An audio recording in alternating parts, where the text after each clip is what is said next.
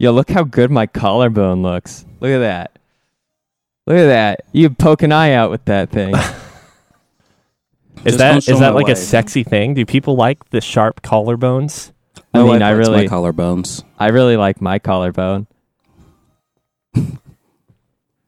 So just don't try and steal my wife, Scott, I have, I have no reason to steal your wife. with your sexy collarbones. I'm coming for your dog, though. The problem is that uh, Cookie's actually playing the thief in Octopath Traveler. So if anyone's Oh, going to no. do, yeah, any any wife stealing, I think it's going to be him. On this Yeah. particular day of July fifteenth, two thousand eighteen, I'm Neil. I'm Cookie. And I'm Scott, and I'm gonna buy that, buy that woman back. I'm And playing you- merchant, baby. You not- are the sole listener of Fancy Ramen, a podcast about video games. I'm back from my trip on a cloud from the Bahamas. Yeah, you were floating above the Bahamas Oh man, on cloud nine. How was it? it was warm. No, we didn't actually go to the Bahamas. We were. Is is Neil choppy? Am I Neil's choppy? a little choppy. Yeah. It could be just my shitty internet. That could be something. And my screen, uh, yeah, As long as I can hear you, I'm normally satisfied with it. Fair enough. Cookies Um, had the luxury of being able to look at people while he's recording for a while. you got to get that. Oh, you got to get God. my equivalent, where I was like looking at green circles for months on end. If it makes you feel any better, uh, you guys just froze on my screen for a bit. Now Cookie did because my internet is terrible. So you guys were somehow remaining perfectly still while talking to the audience perspective. That's good.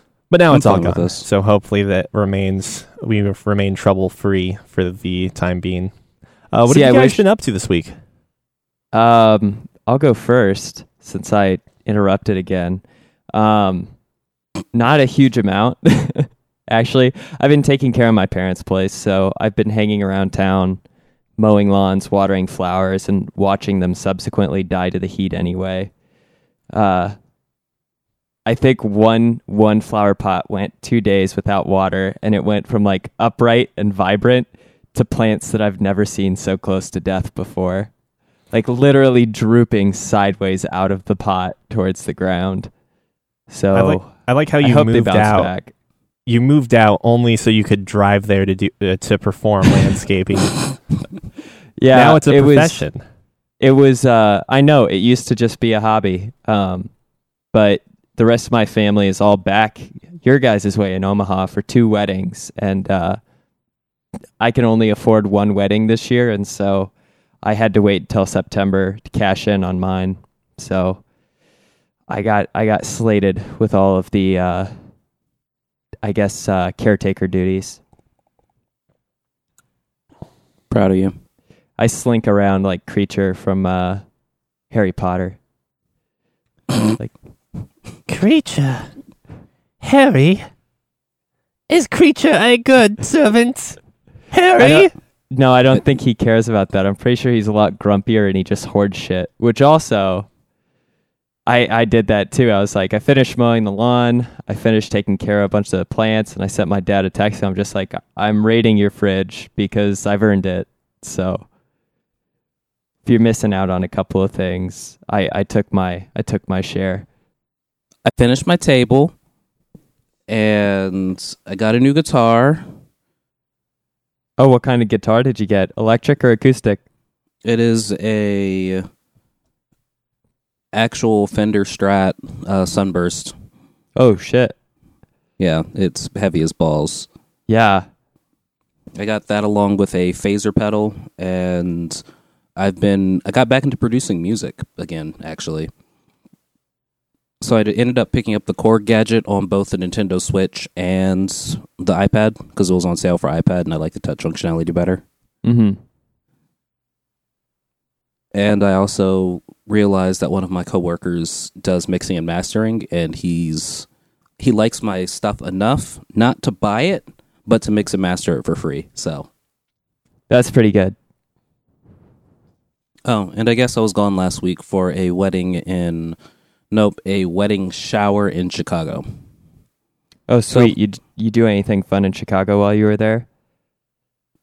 we stayed inside and played board games. Yeah. So yeah, so yeah, it was like perfect. you, you get any good food at least?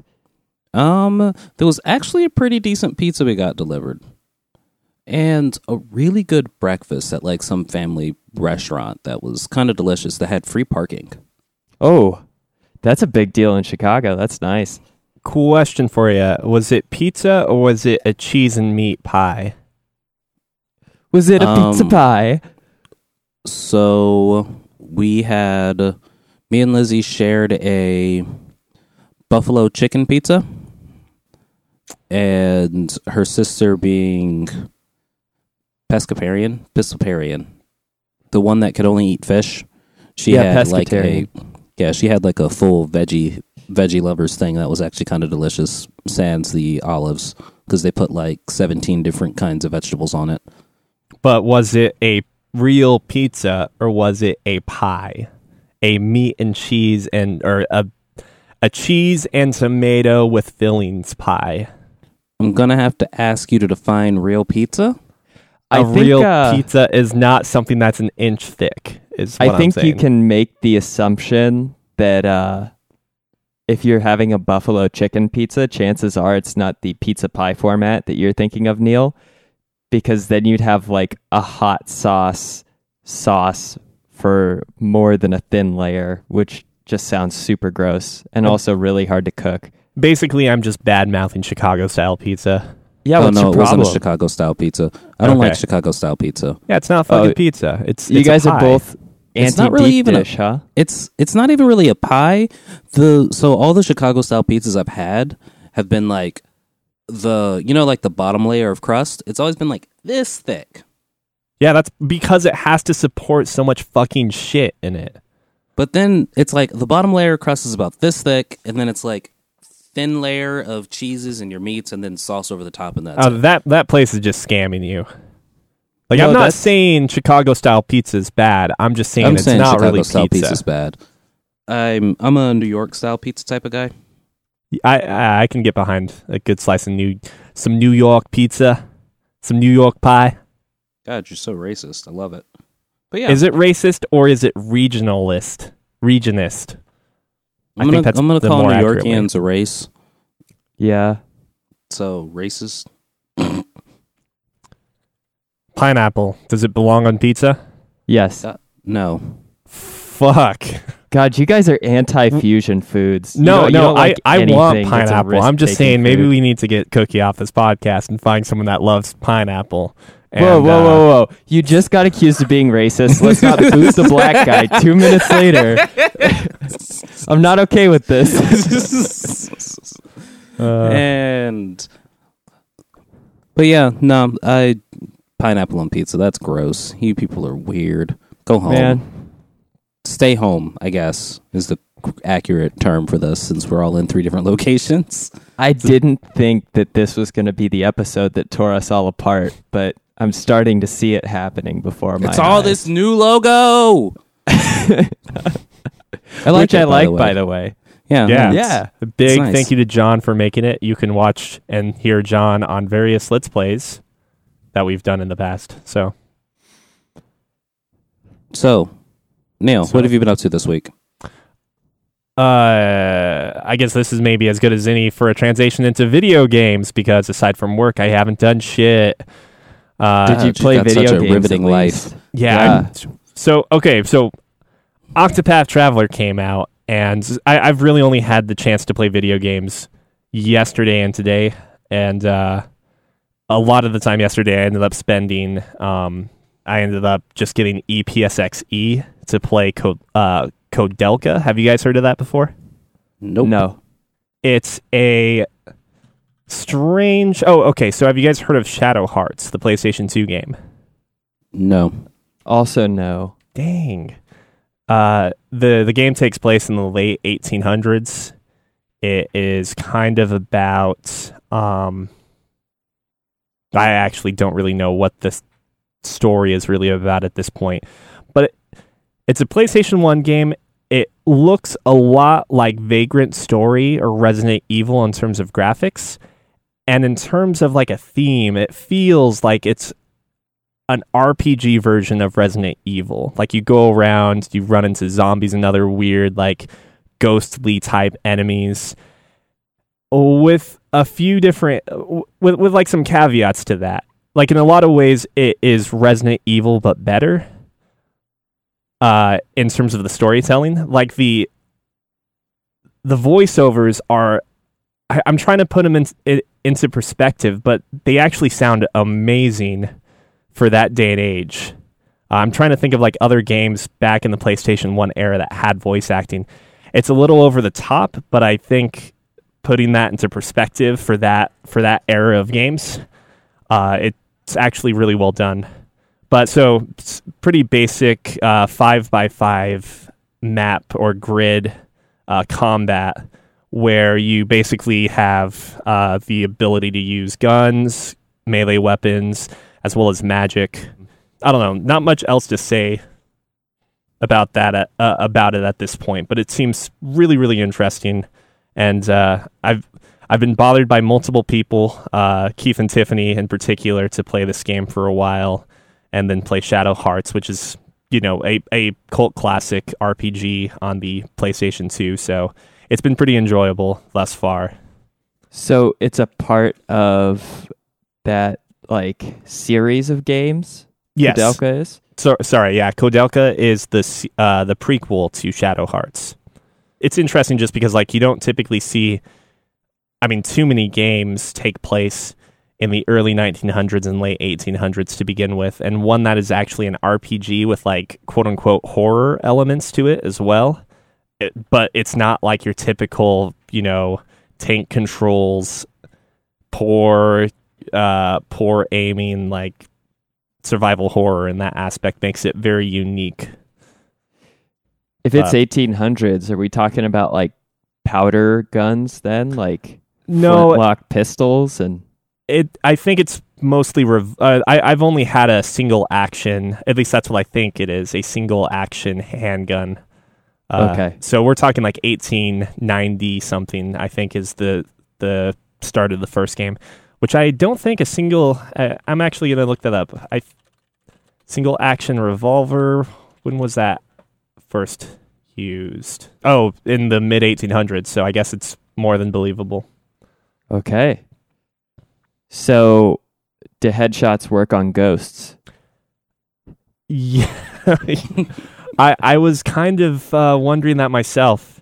Oh, that actually reminds me of all the different thing, the weird things they've implemented in this game.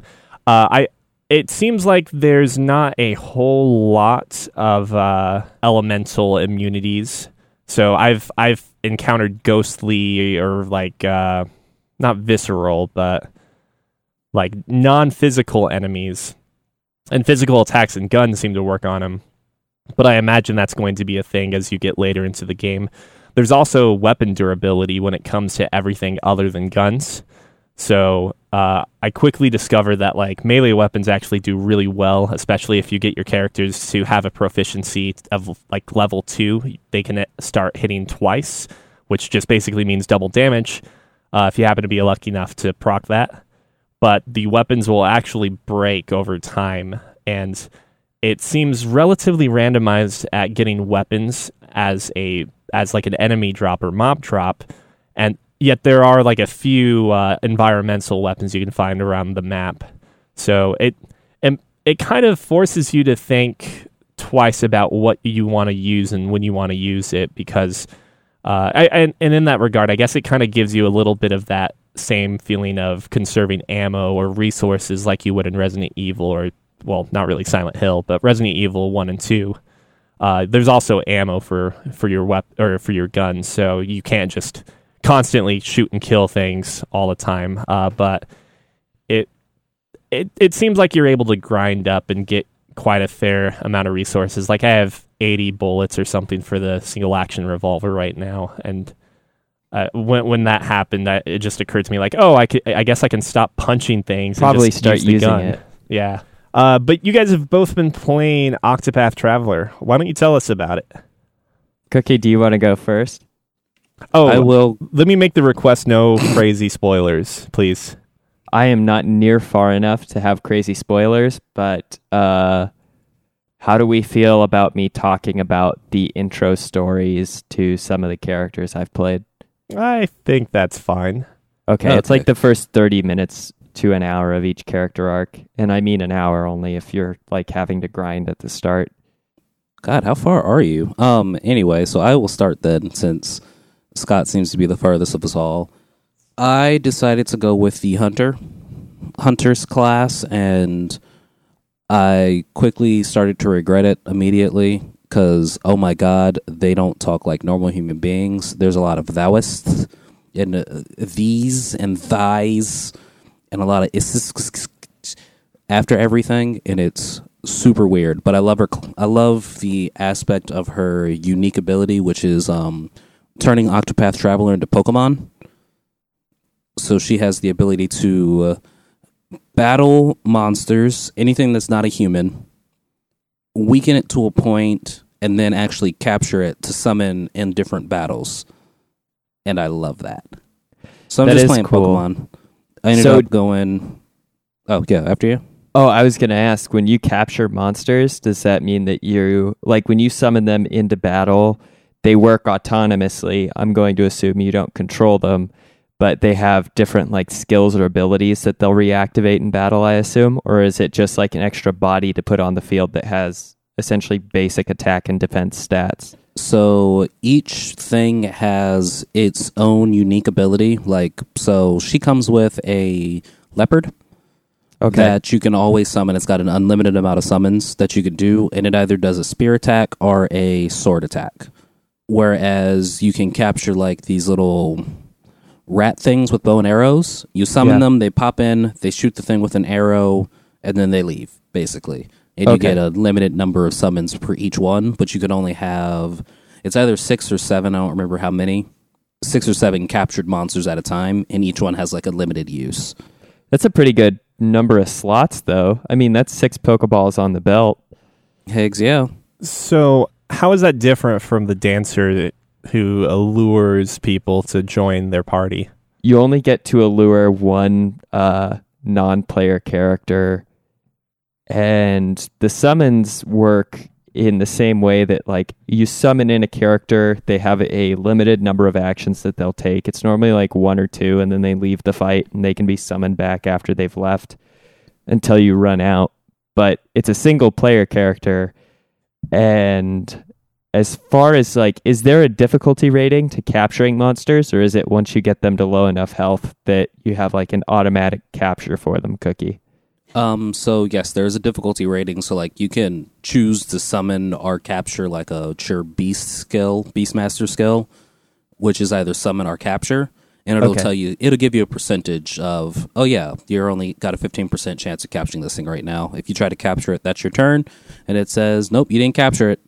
okay Next yeah up. so so the allure is similar to that but obviously you lose instead of a turn in battle you're losing reputation in town if you can't use the allure but it's the same thing where it's a difficulty level you can summon in shittier npcs but it's a much easier chance to acquire them versus a really good npc that you can allure with you um, ultimately has a much harder chance of you acquiring them like the percentage chance is lower also, I'm curious how that interacts with maybe quest options because I've had a quest where I've actually allured an NPC to a location in order to activate a part of a quest. So Ooh, I that's wonder fancy. if there's like capture this beast and then interact with the townsperson to give the beast away or like bring the Or beast to a certain location and Or maybe it. sell it.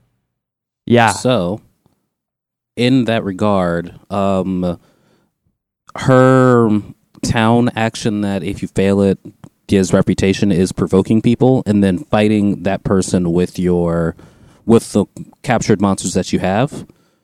And after you fight them, you defeat them. They pass out. There's a guy in her starting town who's in in front of like a door, and he's like, "No trespassers." So you fight him, you so beat you kick him, the shit out of him you kick the shit out of him. You go in the room. There's this little kid in there, and then there's this treasure chest that says it's locked. You don't have the right ability to actually get to it. Hmm. So that kind of informed my next decision after I finished the her starting chapter was to immediately go south and grab the thief. So I did the Thief's first chapter, which his special ability is just to steal stuff off of everyone. Which, oh my god, it is so nice not having to be able to like grind and do things through random objects and gear and just being able to steal it off of all the townspeople I see. Yeah. So I go back up to the town, and in the town, there's since I'm done with chapter one at that point with the huntress, there are three there are three like submissions that you have, and one of them's quite literally this guy. He's like, "Man, I want to take the hunter's challenge, but I can't really consider myself a hunter unless I capture a great boar." So I'm assuming that's that whole I go out, capture a great boar, and bring it back to him, and then he gets to go on with life. Yeah, that sounds right. But yeah, so I ended up kicking the shit out of that one guy again. And then the thief, he has the ability to open all chests. So I love him. Yeah. And he is the only character with that ability, from what I understand. So he's like, I don't know. I don't like having him on my team because I have other units that satisfy his other abilities pretty effectively. Like they overlap in all of those elements except for the uh, unlocking purple chests bonus, which is too bad. So I've felt obligated to keep him around kind of on and off. But as far as side quests go, I think that brings up a good point. Is um, every side quest I've encountered for the most part is resolved by using some sort of path action. And so, depending on what characters you have, you have an available number of path actions. And I think with four, like, I'm starting to encounter that there's either like four basic path actions that the job skills have or that the classes have that uh, have some overlap to one another. Like challenging someone, you can also do it the Knight Olberic, but you don't lose any sort of uh, like town reputation for it. Like you can just try over and over again to beat the shit out of somebody standing in a doorway, and if you keep losing, there's no affront to your character. Like you keep your status the same way that instead of stealing items with the merchant, I can buy them at a discounted price from people. Um, and they're never mad if I don't buy it or, you know, uh, I have the added bonus that sometimes when I buy something from them, I get an, an extra discount on top of the purchase. So I feel like there's this system that they're trying to use that's like essentially a uh, maybe higher risk reward system with the path actions, and then a slightly modified substitute path action that has less consequence, but sometimes uh, a baked in cost or like it's lacking one particular benefit that the other skill has. Hmm. So, so I can say I've only gotten the thief and the hunter, and now I'm just kind of on my way, wandering around right now, trying to figure out what the fuck I want to do. But it sounds like you got like this full fucking roster, Scott. So I I have I'll, I'll tell you the path I went through. I started with Tressa Yoink Colazone, who is the merchant on the far uh, eastern end of the map, and uh, I essentially decided to pick her because I wanted to use the ultimate weapon, late stage capitalism, to beat the game and its its bosses. And so far, she's been a really fun and interesting choice. I know that merchants are sometimes like shitty units uh, in other RPGs I've played, or even like Fire Emblem. There's like a merchant class that's not very good. Um, but they've added a very unique, like, I guess she's she's essentially like a good a good hearted thief. Like you just purchase items off of people as opposed to stealing them but she has some interesting abilities, which are uh, like finding random uh, random amounts of money every time she enters a new area. Like she just finds the corpse of a rich man or somebody's wallet gets dropped, and so she gets a random amount of gold. And I've gotten anywhere from like fifty gold or fifty of whatever the currency is to like twenty five hundred. And so it's a really like, especially at the beginning of the game, it's a really uh, substantial benefit to just be picking up money contin- continuously without any effort. Um, but after I got Tressa, I moved on to Cyrus the Scholar, who is uh, your main unit for dealing like elemental magic damage. And then Olberic Eisenberg, your warrior class, the counter to like H'aanit, who you took as your first character, the Huntress. Um, then I got Primrose Kitten Alizard. She's sort of I don't know what class she's relevant to. She's pretty unique. Like I don't know if she has uh, a counterpart on her kit that's as close to anything else. But for path actions, I think she's similar to the cleric or priestess or whatever that I haven't encountered yet, Ophilia. Um, and then I moved on to Alfyn, the apothecary, who is probably the only character in this game so far that I've really enjoyed their uh, character writing because he's just kind of this like I don't know. They, I, you'll have to tell me what you think, but the voice acting and the character writing is not a strength of this game. Like, I, I don't really care for it. It's entertaining in an amusing way and not in a like very effective uh, character writing or storyline uh, composition so far. But I don't really care because the just beauty of this game and the mechanics have been enough to keep me entertained for quite a while. Um, but anyway, after picking up Alfyn, then I finally picked up Therion, the thief, and so I have experienced six of the eight characters for Octopath Traveler, and I gotta say, each uh,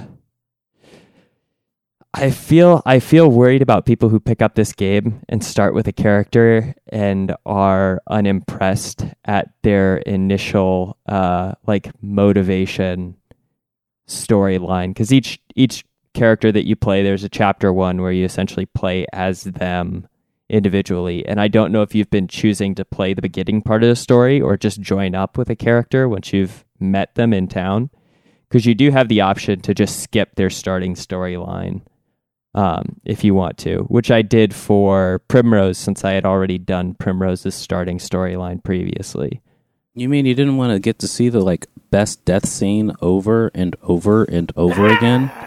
I mean, no, I still watched. I still watched it. The ending bit where he does like a little spit and then gurgling noises for like three or four text bubbles, which is pretty good. Personally, like I kind of like that weird amount of uh, like hyperbolic acting in some of the characters, which is fun.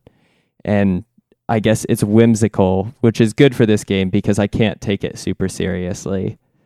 But um, I really do feel like the game forces you to build your whole roster before you go out on your chapter 2 missions because all of the recommended level chapter 2 missions I've seen are like level 20 and above.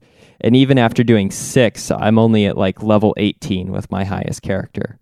So I feel like you want to pick everybody up first before you actually move outward into your like later level quests. That's interesting in and of itself. Like I, I keep thinking that this is going or this is a romancing saga, uh, spiritual successor. But like the way the way you can gather all these protagonists make makes me think that it's just like it's something that's potentially not completely different, but different enough because it was always hard to gather a lot of the protagonists in those games together, and in some cases you just couldn't. Like in Romancing Saga 3, which has I think eight characters to start with, uh, the the quote unquote uh, or not quote unquote the prince of a nation, which is one of the heroes, cannot be recruited by anyone else. And then uh, there is a swordsman, kind of like uh, I guess a mercenary from a like southern country, basically the one like the one minority in the entire game Yeah. uh, is only playable for other protagonists at the start of the game, but then you can never get him again. If I'm not mistaken, I could be wrong. But this actually seems to encourage just gathering all of these protagonists up then. Yeah, and there's not like any sort of story necessarily tying them together at this point, from what I Hmm. can tell. Um, they all seem to have relatively independent storylines uh, that play with the like setting of the continent that they're on. Like there are historical ties between some characters' motivations and others, but it's not like any of them are seeking out the same goal essentially. So when they encounter each other in town, it's just like, "Hey, I'm in need of the help of some companions. Do you want to help me out?" And the whole group, who has like very different paths and storylines that they want to follow, is just like, "Sure, we'll help you rob a mansion," even though some of us are just like honorable knights and uh, like kind-hearted merchants. One of us is, you know, looking to assassinate three, like counter assassinate three uh, people who assassinated their father. But let's help you rob this mansion real quick before we go do the rest of our storyline. There's not, uh, there's not any sense to why your characters have come together, and I actually think it's probably better than having a super convoluted storyline, especially when the rest of this story writing seems to be pretty like shaky. Um, Kind of casual, if you will. what do you mean casual? Just casual as in like as long as you don't look at it or like focus on it too hard, then you won't see all of the weird like contradictions or Yeah, maybe. I guess when you put it as whimsical, that's probably the best way to describe it from from the sound of things. it's the nicest way to say it for sure. It's It- like maybe Cookie's uh, path of like H'aanit meeting Therion, they could have some like H'aanit seems like maybe she's a more morally gray character, and so is Therion, which makes total sense. But Honorable Knight Olberic just seems like a really weird character to be helping um, out someone like uh, Therion who's going to perform like a big heist when he's burning with rage to find his old rival. It's uh there's just the it, there's too many conflicts to make it believable that these characters would actually come together and progress through the story in the way that I'm playing as a as a player. And that's okay with me. It's fine cuz I I like most of the elements more than the story in the first place. So it's not a big deal to me. But I feel I'm wondering how that'll impact you playing Neil because you're Yeah, entirely You're- driven by narrative for the most I part. know, yeah, you're going to you're going to just drill holes through these relationships immediately. However, I will say that some of these individual character arcs or like uh I guess motives for going out and adventuring do seem interesting. They just don't seem like they actually coalesce at any point in time. I, I've got a question for Cookie specifically. Uh, at least I, I don't think Scott you played a golf story. Is that correct? I did not. No, I I should though. Uh, You Cookie- should. Is the narrative in Golf Story more uh, compelling than I've got Octopath nothing. Traveler? One more time. yeah, it- try that again, Neil. Is Golf Story more compelling than Octopath Traveler from like a story standpoint? Yes and no. I'm more interested in uh, the huntress's story and her trying to hunt down her um her mentor than I am in the thief story of him just trying to collect three more Fabergé eggs. But with Golf Story, it was quite literally a satire of this kid got a lesson from his father, and now he wants to become a professional golfer, and it's the best. So I'm gonna I'm gonna go Golf Story over Octopath Traveler so far. It- Is Golf Story really just I mean, Talladega Nights in some the way? The humor that you have expressed that comes from Golf Story, I think, is definitely an example of good writing. Like, it's very funny satire. You need to say very little about it for us to be entertained or amused by it. While I could tell you the story start to finish on one of these characters from Octopath Traveler, and I doubt you're going to care about half of them. So I feel like Cookie's onto something with Golf Story being preferable in that comparison. Unfortunately, Maybe I bought the wrong game. well, you good can buy both. Golf Story is a lot cheaper. Yeah, true. Okay, so I want to talk about the thing that annoys me about Octopath Traveler. It's kind of low key, out of focus around the edges. And I don't like it. You mean So- like visually, or are you talking thematically? There's Visually. a blur effect, yeah. and I don't like it. So like on when I'm playing it on my like big screen, I don't that was when I first noticed it, but I don't really care as much. But now whenever I'm playing on the Switch, I feel as if I have to have the switch like this close to my face in order to like get everything in detail. It could just be my shitty eyesight, but I don't like how it's kind of low key blurry. And th- when you're in the forest, there's always a pixelated tree just like in your way. So it's got these weird pixel spots as well. And it may be a unique uh, not unique but i'd say between cookie and i it may be a complaint that i don't share with just because the areas that i've been to for the most part the blur doesn't have any sort of impact on my ability to really see where i'm going or navigation. Um, and in certain areas especially like the coastal uh, town that you start in as the merchant it's used to like really stunning visual effect to have that blur kind of as the mist or horizon of the ocean with the sparkling light effects on the sand and water. Like I think it's utilized very well in some circumstances, but there are some areas where I guess the blur is a little weird. Uh, have you demo, have you been to the have you been to the forest yet? I haven't. I know in the demo playing as Primrose when you go through like this catacomb area, which you've played Cookie. Yeah. It's it is hard to navigate that area because not only is it uh, a surrounding aura of darkness, yeah, but it's also blurry and slightly greenish, and so it's pretty easy to get lost in a handful of environments. But most of them uh, do that type of, uh, I think, graphical design justice. But So I'll like- find out with the forest. Yeah, it's like the forest is the only place that I've really got that complaint. I've been into the desert area with the thief, which I really didn't have that bad of an issue there. And I'm just getting into a snowy area with um somebody. I'm not sure. But there's a mountain nearby that I'm just getting onto that looks pretty pretty and I haven't really seen anything, but like in the forest there's just like there's always a tree that's in focus, out of focus, and then I've got like I'm seeing through the tree and there's like weird pixel effects. For a second I thought there was an issue with my TV.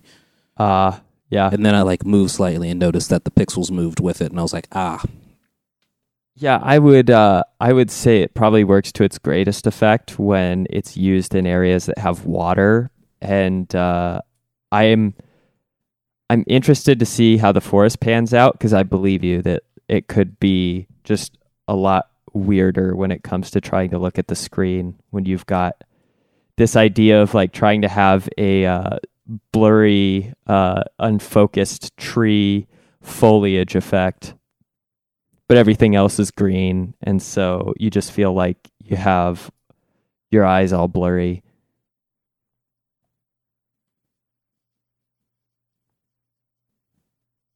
I like it." Octopath octopath traveler traveler's been fun neil just don't don't look at it as your next uh major My storyline masterpiece. yeah it's not your next light novel in video game form Definitely not going to hit that. Oh man. Did you guys play anything else that you want to go over? So technically, like I said, I got into technically in game wise, I bought the Korg gadget on the Switch, which I guess isn't really a game but a DAW, but it's on the Switch, and I was like, oh, that's pretty amazing. I I don't mind figuring out what's going on with that, and I've gotten much much better at Mario Tennis. Scott, do you have Mario Tennis? i don't actually i uh i meant to pick it up and then i saw that octopath traveler was coming out and i thought well i can pick up mario tennis i'll probably get it once i have another set of controllers. So i figured i'll buy controllers on sale at some point in time and then i'll get mario tennis on sale or at least a little bit cheaper at that point in time. Because I I, plan on playing it a lot but i also i don't feel like I need to pick it up to stay uh, interested in it. Like Mario Tennis will always be something I want to play, and so I didn't uh, worry about rolling with the uh, immediate hype of it coming out. That makes sense. I I have been enjoying that game and I've been learning and it is broken as fuck when you're playing it with uh special powers because you can do the trick shot going forward by just flicking the right stick up and pretty much anything that crosses the net, you're going to hit because you've got such a big, wide gap, wide range, Mhm. and then it's a drop shot immediately, and then you do the trick shot going backwards. And as long as they don't drop shot it on you, you're going to hit that as well, and then it's going to be a flat shot, and it's beautiful. oh, that's Game brilliant. is broken. I didn't Game think is broken that. as fuck. But yeah, I've been playing that. I opened up Dishonored 2 on the place on the um on the old PC here and ended up not playing it cuz we had to leave. And I also downloaded Battle Chef Brigade on the uh, PC as well, and I kind of want to play a little bit of that as well. The Iron Chef beat 'em up game. Yeah. Yeah, it looks good. I think we we've uh, mentioned it before. hmm I think it was like when everyone was um playing it, and it got like everyone got super addicted on the Switch. Scott, were you playing it? No. Hmm. I say everyone because everyone else that I knew who had a Switch here in Omaha, besides you and Tiff Neal, were playing it. It it's hard for us to dedicate like a lot of time to the Switch when we also have uh like a huge library not huge, but significant libraries on uh Steam. I don't know. I feel like since I moved, I've been using my Switch and my PlayStation twice as much because I actually have a comfortable place to play it now. Oh, Scott, get Absolver so we can play together finally. Oh yeah, I do have that actually.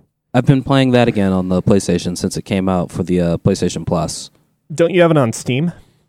I'm better at that now. I'll have to get back to it. Yeah, I actually saw it a couple weeks ago and thought that I needed to pull it back up and start playing again. Uh, otherwise, for other games I've been playing, I was about to start the Far Harbor DLC on Fallout 4.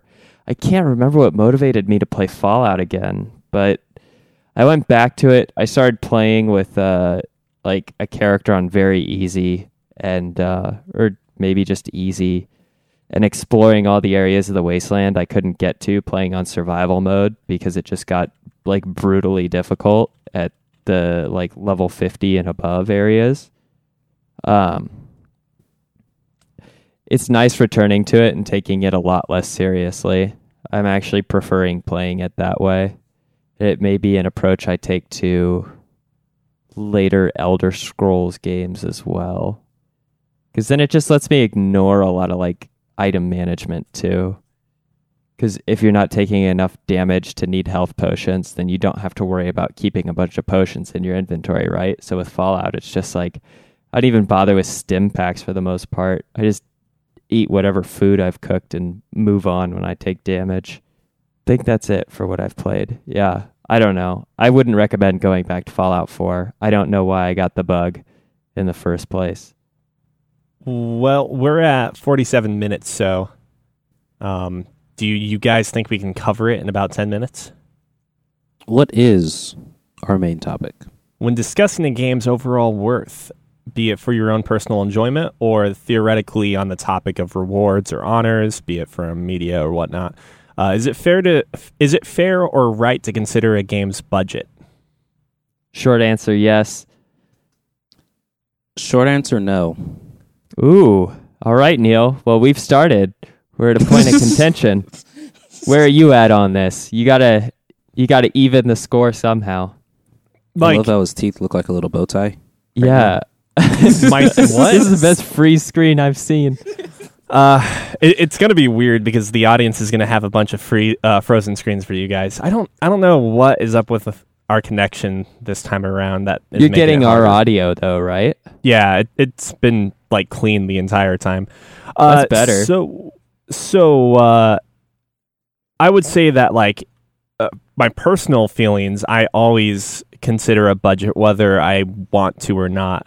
That's why like I'm not as impressed when you give me a AAA game that a lot of, of like time and money has gone into and it's like a great game but when you give me Undertale I'm blown the fuck out of the water by it. Uh which I what was the Kickstarter for Undertale? Like $50,000 I think it went Yeah, it was quite a bit higher. But but exactly. Uh, um, I was thinking about that exact point when I read about this, how does a budget impact a game? Because you see something like Undertale, which is something that I think about when I compare to games nowadays, and it's like if one person with a passion project can make an exceptionally good game for a relatively cheap amount of money, and a AAA studio, one hundred twenty-four dollars. That's I really that's not that much to up. develop a game. Frog Fractions 1 was developed on basically no budget. and it's quite arguably one of the best games of all time. Frog factions. Frog It's- Fractions. It's, it's one of those games that Neil likes because it's a cult classic, and if you're into that occult part of the Uh, community, then it's great. I don't like, like- it. I don't like it because it's it's hip. I like it because it is this fucking darling ass game that presents itself to be like it presents itself to be this weird educational kids game which blows up into something completely different. Frog Fractions is awesome. Cult classic. It's and kind then of it, how then it makes like a shit ton of Picture Show. references. Scott, you need to play Frog Fractions. Like I don't know what the fuck you're doing Where on do this I- podcast. Where do I find it, and what the hell is it? Frog think- fractions. And th- this applies to everyone out there. You're going to go to twinbeard.com slash frog hyphen fractions. So, and I guess to answer our question about um, do I consider a budget when I consider like the value or worth of a game, the reason I say no is because unfortunately, even though I'm a podcaster about video games and stuff, I'm not really that interested in the backstory of a lot of things. I'd quite literally just go, hey, did I enjoy this game? Yes. Perfect. And this game was worth a buy. Did I enjoy this game? No. Well, damn. I still bought it anyway. I'm to get the best I can out of it. But when it comes to like what the budget is, I don't really care. I'm like, hey, if you can produce something that's brilliant with $5, good on you. If you can produce something brilliant that's $200 million, good on you. You produce something brilliant. So I I, quite think, literally just go shit game or not shit game. yeah. So I think that that's what the thing is. Is like we're almost agreeing on the same point, even though we're answering the question opposite, which is like a good game can obviously come from any level of investment on it. It's I think Neil and I's opinion or perspective maybe that it is more disappointing to see a shit game that has had millions and millions put into it than a shit game that has had uh, pretty much zero budget at all. Because the the money in some way exemplifies the amount of like investment through skill or time or something that uh, we can see at least with like businesses and studios i do think when it comes to indie games and like flash games and whatnot that's harder to see because a lot of these things end up being results of people putting in a lot of time and hard work and you don't see the dollar amount that went into it uh, in the same way that we do for larger publishers as being an example of like effort So then I guess.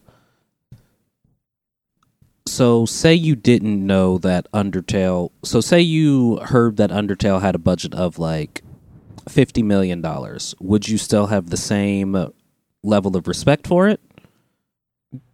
that's it that's actually a really good question um, May I? Because do you like Under? go Yeah, ahead sure. neil yeah You you would like to think you would, but this is where like I'm recognizing that it matters because if you told me they spent 50 million dollars on it, that means that they had to basically hire they it like there there was research and marketing uh target marketing put into place here like all sorts of shit to basically hone and create this experience that caters to it, it just doesn't feel legitimate at this point at that point right?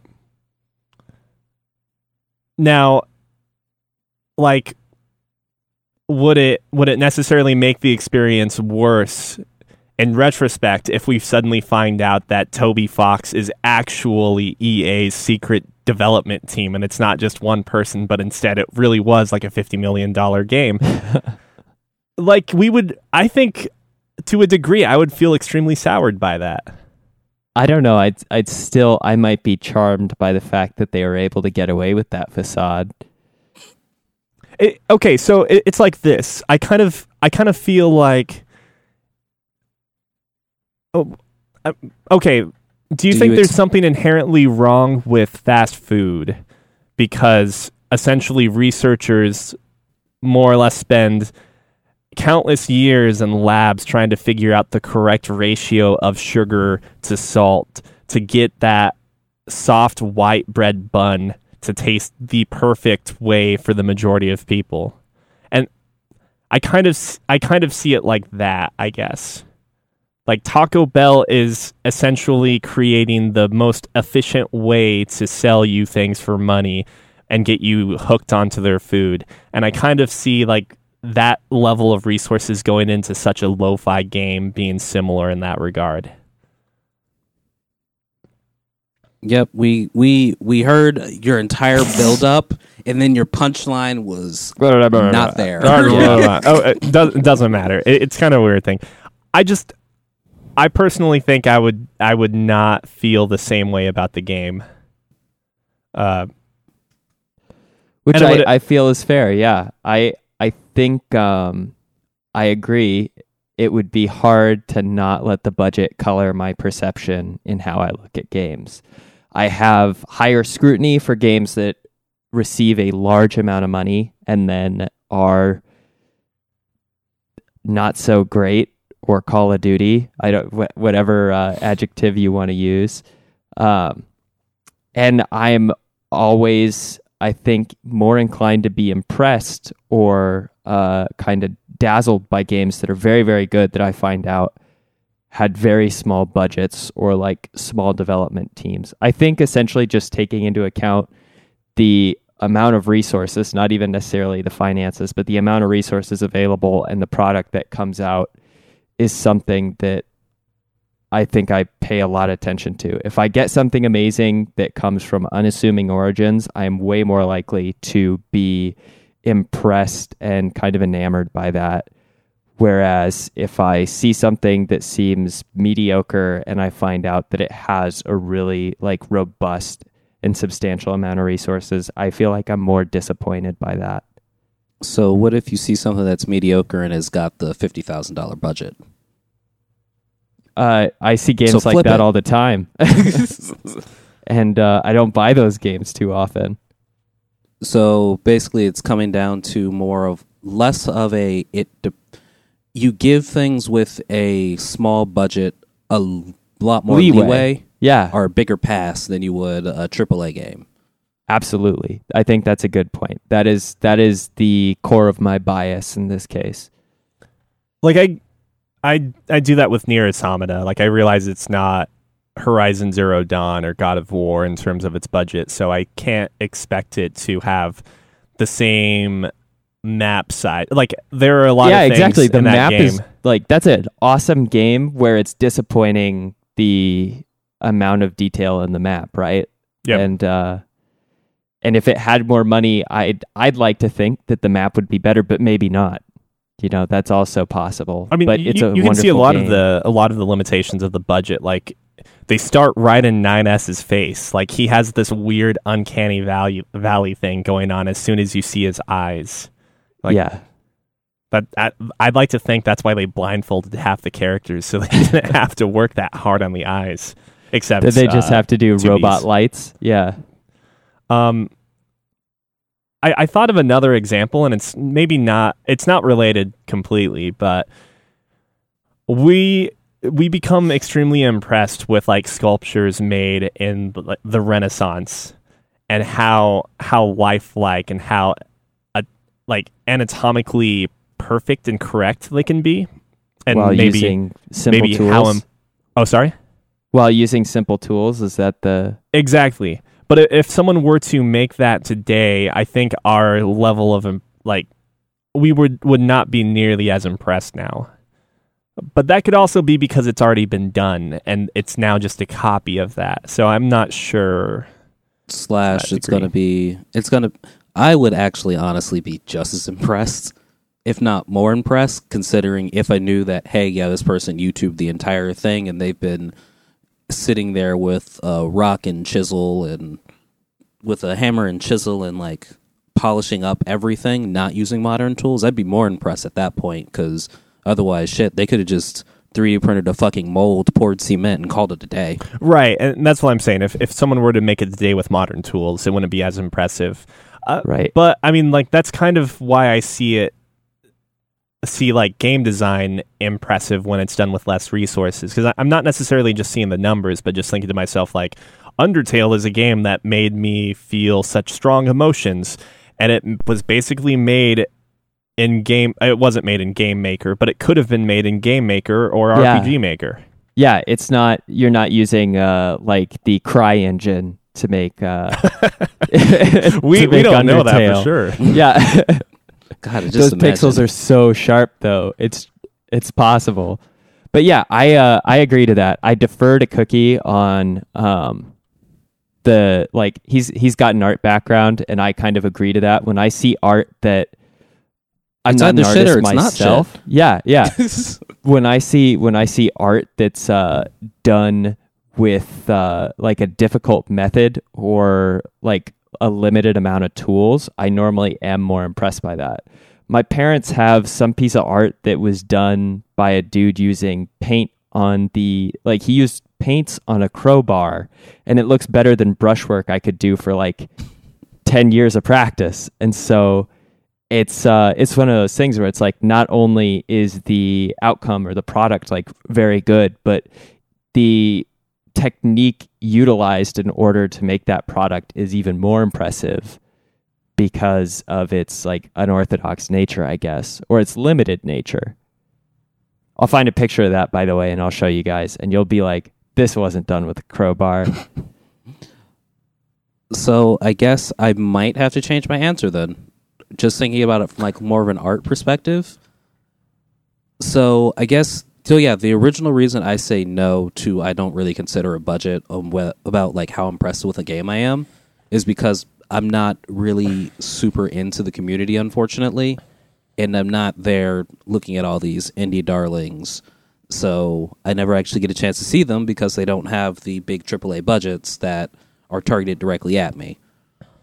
So it's like, what remains of Edith Finch? Have either of you two played that?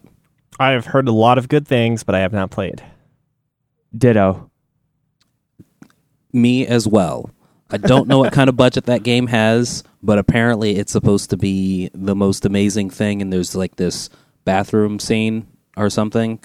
There's this scene in it, and it's like, oh my god, that's everyone's scene. And it might not have like a very huge, but I'm actually pretty sure it doesn't have a very huge budget, but it's touching all these people, and it all just comes down to it's got good writing. Whereas AAA things, um, fuck, I forgot what I was looking at. Um, Beyonce's song where she was like spinning with my hands up, my hands up, clap, clap, clap. That song, whatever fucking song that is, written by, I think it has like 27 writers on it. Whereas then you go Bohemian Rhapsody by Queen, written by that one dude. So it comes down to less about what the actual budget is and more about oh is this writing good? Is the gameplay good? So yeah i'm gonna i'll change my answer to i do feel as if the budget will wait what was the original question? Do you think budget should play, and I guess resources in that regard too, but do you think those things should play in how games are evaluated, be it personally or with rewards? nope never mind. I don't change my answer since it's been worded that way. Yeah no. Because either they got good writers and are just that perfect gameplay loop that hooks me in and it's a good game to me personally or they have bad writing or a very very bad piss poor gameplay loop that is make that game shit to me. So i'm gonna defer it back to it's either a shit game or it's not Man, if you if Edith Finch wasn't twenty dollars, I'd say we should all just play it since I think it's supposed to be relatively short.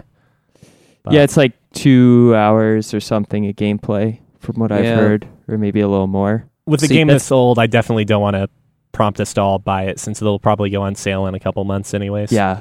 I- it I costs just the think- time that's not worth it for me. Yeah, that's ten dollars an hour. That's two shitty movies. Like for the price of one. Or actually, no, no movies. Movies, even if it's a shitty movie, have a better payout, right? Like Yeah. if you go see a movie, it's at least an hour and a half normally, and you pay ten dollars. So it's I'm the thinking price of- of, like five movies. Yeah, I don't know. I'm thinking of Octopath Traveler, and the fact is, if I stop playing that game right now, I've already uh, paid only six dollars an hour for entertainment for the most part. But But I as might be on eleven hours, so it's like I'm already doing a lot better on that uh, cost benefit analysis. And then you remember FTL or some other like extremely cheap game, and then you're like, where I "Fuck!" have yeah, where I I have screwed fifty or sixty hours on a two dollar game. So it's like absolutely. Crap, I've done free to play games that have just been like, oh my god, Happy Wars, the original. Oh, money. Yeah. There's this site that will tell you how many or how, like how much time you've spent uh, playing League of Legends, and I wanna that would find depress it. me. But yeah, so just dollar cost averaging. No, I'm not gonna take a budget into effect on on shit. It's either a shit game or it's not. Either I've wasted my time and my money, or I haven't wasted my time and my money. On so that note, I I have apparently wasted drum roll while these results slowly load in. 58,560 minutes or 976 hours or 41 days. Damn. I'm uh I'm at 18 days. So I am I'm actually in the bottom like I'm in the 75th percentile of league play, I think for players. I am in the upper half. Ah, it's depressing. Uh, so before we end this episode of Fancy Ramen, I did want to bring up one particular bit of news.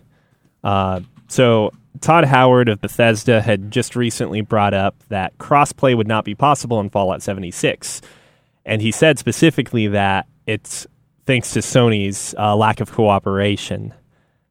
I just want to call out bullshit so there are many other games that have made it possible to have Xbox and PC play together or Switch and Xbox in the case of Fortnite.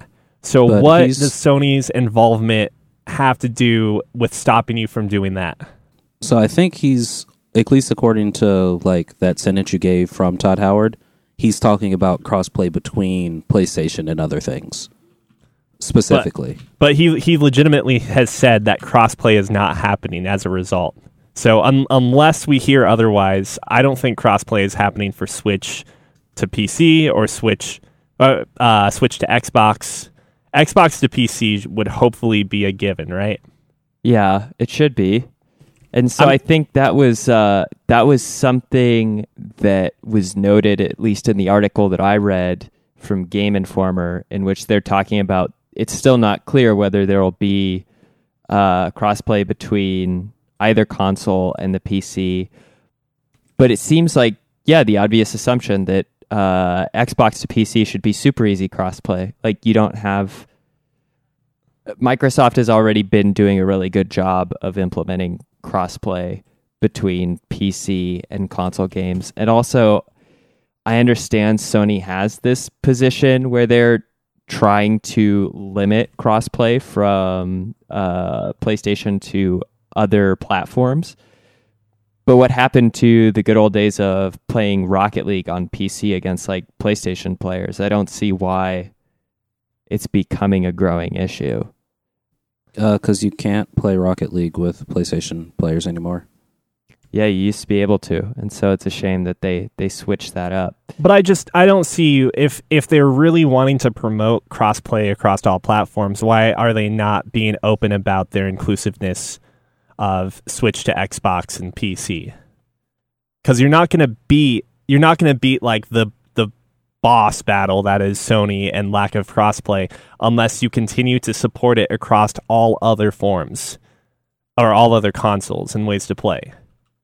Like them just making the comment is further perpetuate uh, perpetrating the problem and further increasing hostil uh, hostilities as a result. Like it, it's kind of like the whole VR argument here. Like we're not going to get anywhere unless we all work together to make this medium more acceptable as a whole. So I I also like I, I listened to a podcast recently that also pointed out that like you know Xbox is also not completely void of guilt here. Why is it that you have to pay Xbox or pay for Xbox Gold to play online for a, f- a free game?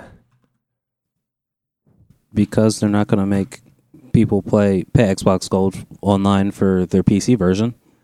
They got to make Ex- that money somewhere. Exactly. So it, I mean, they're they're potentially making their money off of uh, microtransactions that are happening on their platform, but that's a whole nother hurdle to cross. Like how, like who actually makes the money when someone buys a loot box or a loot crate or whatever the fuck you have in uh, Fortnite? If you have an account that goes across all of the platforms, but you're playing on one particular account at that point, like there I understand why this is maybe taking more time than we would like. But still, like at the end of the day, I'm just saying I'm not getting roped into the uh the Bethesda's not at fault here thing when I I think this is the wrong way to go about it. Fucking add crossplay to Switch and Xbox and PC and then you have the moral high ground. If you just don't, then like like the guys at Fortnite at least built it for everything because of that one issue where they had like a mess up and they a- accidentally basically pushed the button that allowed crossplay across everything. So we at least know that uh, Epic Games actually coded crossplay support for all all platforms. So it's like they did it.